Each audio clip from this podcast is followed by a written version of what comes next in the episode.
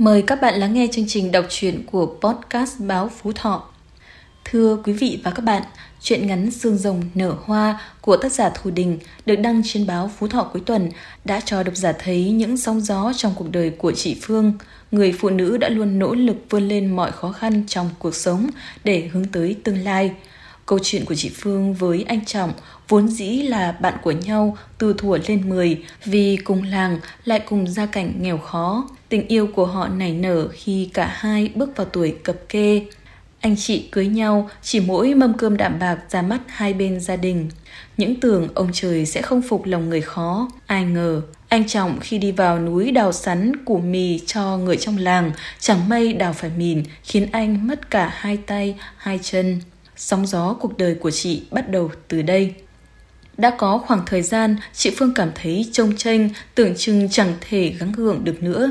Thế nhưng chị lại tự nhủ lòng nếu không đứng vững thì lấy ai lo cho chồng, cho con. Nếu không trèo trống thì tổ ấm của chị sẽ như thế nào? Cuối cùng chị gạt đi nước mắt và không cho phép mình được khóc nữa. Chị tự nhủ phải đứng dậy như loài hoa sương rồng giữa sa mạc đầy cát trắng. Mời quý vị và các bạn cùng đến với truyện ngắn Sương rồng nở hoa của tác giả Thu Đình qua giọng đọc của Đặng Tiến Dũng.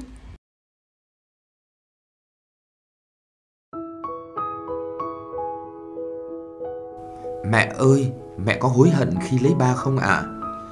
Thùy nhẹ nhàng gấp trang vở vừa mới học trên bàn, nhìn sang mẹ rồi bất chợt hỏi như vậy. Đang ngồi khâu áo, chị Phương dừng mũi kim, ngước nhìn lên tấm di ảnh của chồng đặt trên trang thờ rồi lặng lẽ quay về phía con gái, chiều mến nói. Mẹ không bao giờ hối hận, dẫu được lựa chọn lại một lần nữa, mẹ cũng sẽ chọn ba các con.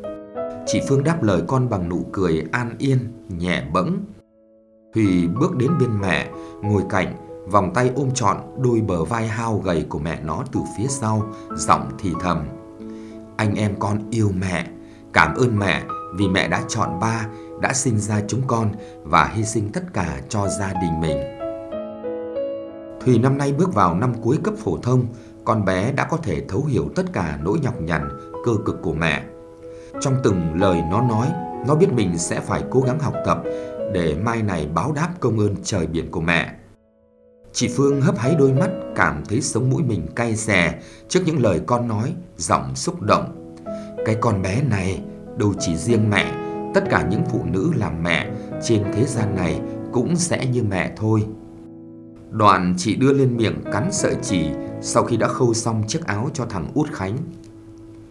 Áo mẹ khâu xong rồi này Khánh, vậy là sáng mai con có áo mặc đi khai giảng rồi. Tuy hơi cũ một tí, nhưng hãy còn bền lắm. Chiều nay bọn thằng danh, thằng Phước đầu xóm mình, Đứa nào cũng khoe được mẹ chúng mua cho quần áo mới Còn con thì, từ hồi lớp 1 tới sắp sửa bước sang lớp 9 rồi, Vẫn chỉ mặc lại cái áo của anh Hai Duy Con ước một ngày nào đó con cũng sẽ có một bộ quần áo mới Để mặc trong ngày khai giảng Út Khánh nãy giờ ngồi vuốt cho phẳng phiu mấy tờ báo cũ Bọc lại bộ sách giáo khoa của chị Ba Thùy học cách đây mấy năm viết và dán nhãn cẩn thận, cất đặt đâu vào đấy, rồi lại bên mẹ nhận lấy cái áo mẹ khâu, giọng buồn buồn. Út dáng học cho giỏi, ngày sau anh hai ra trường đi làm có tiền sẽ mua cho. Út thấy không, mẹ đã phải vất vả lắm rồi còn gì. Thằng Khánh nghe chị Thủy bảo, nó im lặng. Nó quay sang nhìn mẹ với vẻ hối hận. Chị Phương vuốt ve vầng trán cao cao của Khánh, Nghe con nói mà cổ họng nghẹn ứ. Hiểu những điều khó nói của mẹ Thùy pha trò rồi cùng thằng Khánh cười xòa Khiến mẹ chúng cũng gượng cười theo. Trước mặt con thế thôi chứ suốt cả đêm đấy Chị Phương chẳng thể nào chập mắt. Những nỗi lo cơm áo gạo tiền Những mặc cảm về hoàn cảnh và cảm giác có lỗi với con cứ dội về rằng xé tâm can chị Gương mặt người đàn bà quá chồng ngoài tuổi 40, một mình nuôi ba đứa con ăn học, càng lộ rõ những vết chân chim, đồi mồi trên trán và hai khóe mắt. Cả cái làng này chả ai khổ bằng chị Phương. Đàn bà con gái mang cái tiếng là liệu yếu đào tư đấy, lấy chồng để được nhờ chồng. Ấy vậy mà rồi lại trở thành trụ cột trèo lái gia đình. Ngồi dưới lũy tre đầu làng, bà Giao đem chuyện chị Phương ra nói với chị Viên. Dạ bác nói phải, làng mình ai cũng nể cũng phục chị Phương cả. Nhớ hồi mấy đứa con của chị còn nhỏ, muốn ăn cái kẹo, cái bánh, dù chúng có thèm nhỏ dãi, cũng chẳng một lần được chị ấy mua cho. Ai thấy cũng trách lên trách xuống. Sau này, khi rõ ngọn ngành hoàn cảnh của chị, họ mới hiểu đã trách nhầm chị ấy. Đang dở câu chuyện về chị Phương thì bác Lài đi làm đồng về, cũng ghé lại ngồi nghỉ. Bác Lai vốn là họ hàng bên chồng nhà chị Phương. Hoàn cảnh của chị thế nào, bác biết rõ hơn ai hết và câu chuyện về chị Phương một lần nữa được kể lại.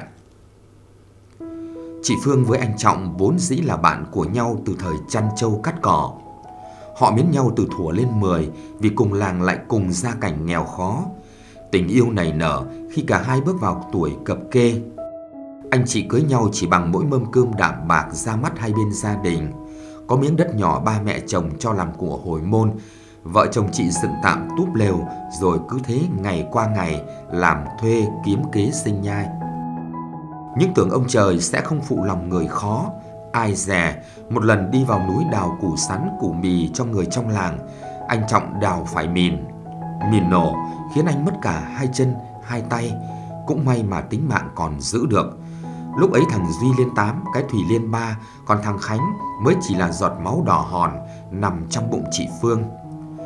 Chị Phương chạy vạy vay tiền lo cho chồng Người chị gầy rạc, xác sơ những tưởng thằng Khánh sẽ chẳng thể nào khỏe mạnh mà chào đời.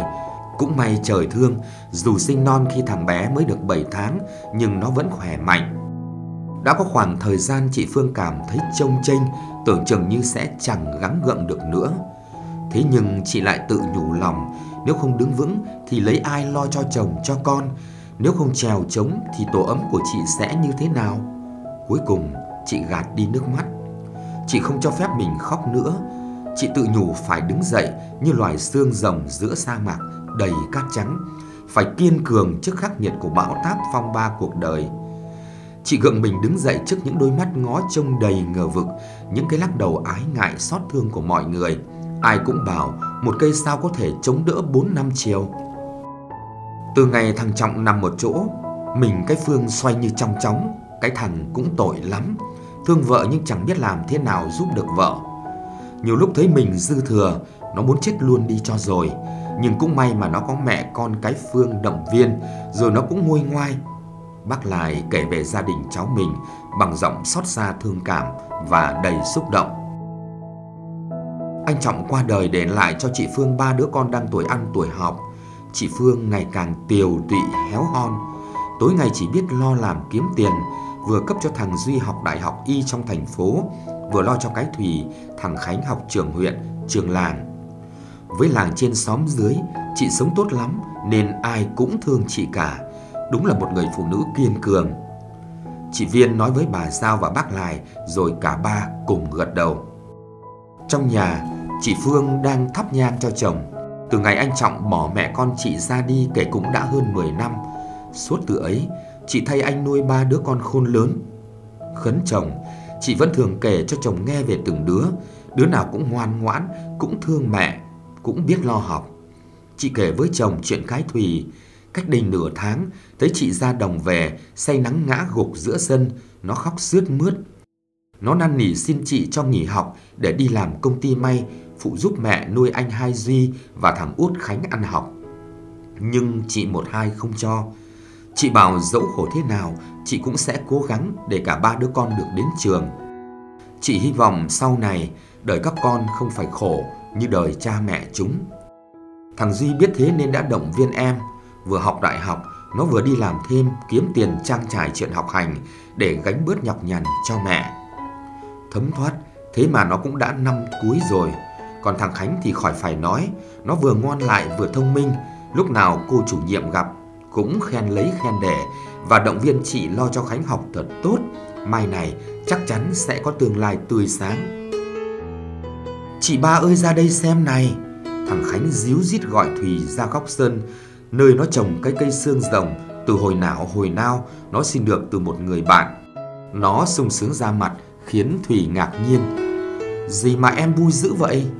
Chị lại đây, lại đây xem này, cây sương rồng có hoa, Lần đầu tiên trong đời em thấy sương rồng nở hoa luôn đấy.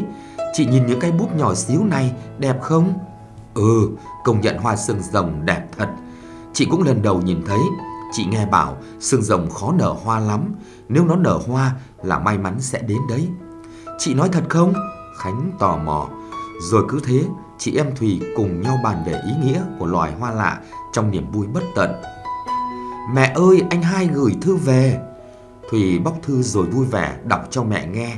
Trong thư, Duy thông báo tin vui với mẹ và hai em rằng mình đã tốt nghiệp đại học với tấm bằng giỏi và hiện đang cùng với những người bạn của mình chung tay góp sức chống dịch bệnh Covid-19 ở thành phố. Duy hứa hết dịch sẽ về thăm nhà, thăm mẹ và hai em. Nghe thư con trai, chị Phương xúc động rơm rớm. Chị mừng vì con đã trưởng thành, chị càng hạnh phúc và tự hào vì con biết sống cho những điều tốt đẹp ở đời. Chị Phương đang cuốc lại đám vườn xanh cỏ sau mấy ngày mưa. Chị định bụng để đất được hong khô rồi sẽ gieo mấy vạt cải xanh, dáng chăm tưới, cũng có thêm đồng ra đồng vào, đặng lo cho cái Thùy và thằng Khánh mua đồ dùng học tập. Trong bếp, Thùy đang lúi húi nấu cơm, còn thằng Duy thì ngồi ở góc sân nhặt sau. Thùy nhìn ra khoảng nắng gắt giữa vườn, nơi mẹ nó đang lấy tay áo lau vặt mồ hôi ướt đẫm trên trán. Lòng nó dưng dưng một niềm tự hào và biết ơn đối với mẹ. Nhìn mẹ, nó lại bất giác nghĩ đến cây xương rồng đang nở hoa. Với chuyện ngắn xương rồng nở hoa, tác giả Thu Đình đã cho chúng ta cùng hiểu, cùng yêu thương và trân trọng một tấm lòng cao cả của người phụ nữ. Tác giả dùng hình ảnh xương rồng cũng chính là phép ẩn dụ để nói đến con người có ý chí mạnh mẽ và kiên cường, tượng trưng cho một tình yêu trung thủy, son sắc, vượt mọi khó khăn để tìm hạnh phúc. Cho nên, với bề ngoài gai góc dù gì khó gần, nhưng cây xương rồng vẫn yếu mềm, giàu tình cảm. Quý thính giả vừa nghe xong chuyện ngắn sương rồng nở hoa của tác giả Thu Đình. Chương trình văn học nghệ thuật trên kênh podcast Báo Phú Thọ xin tạm dừng tại đây. Hẹn gặp lại quý vị và các bạn trong chương trình lần sau. Thân ái, chào, tạm biệt.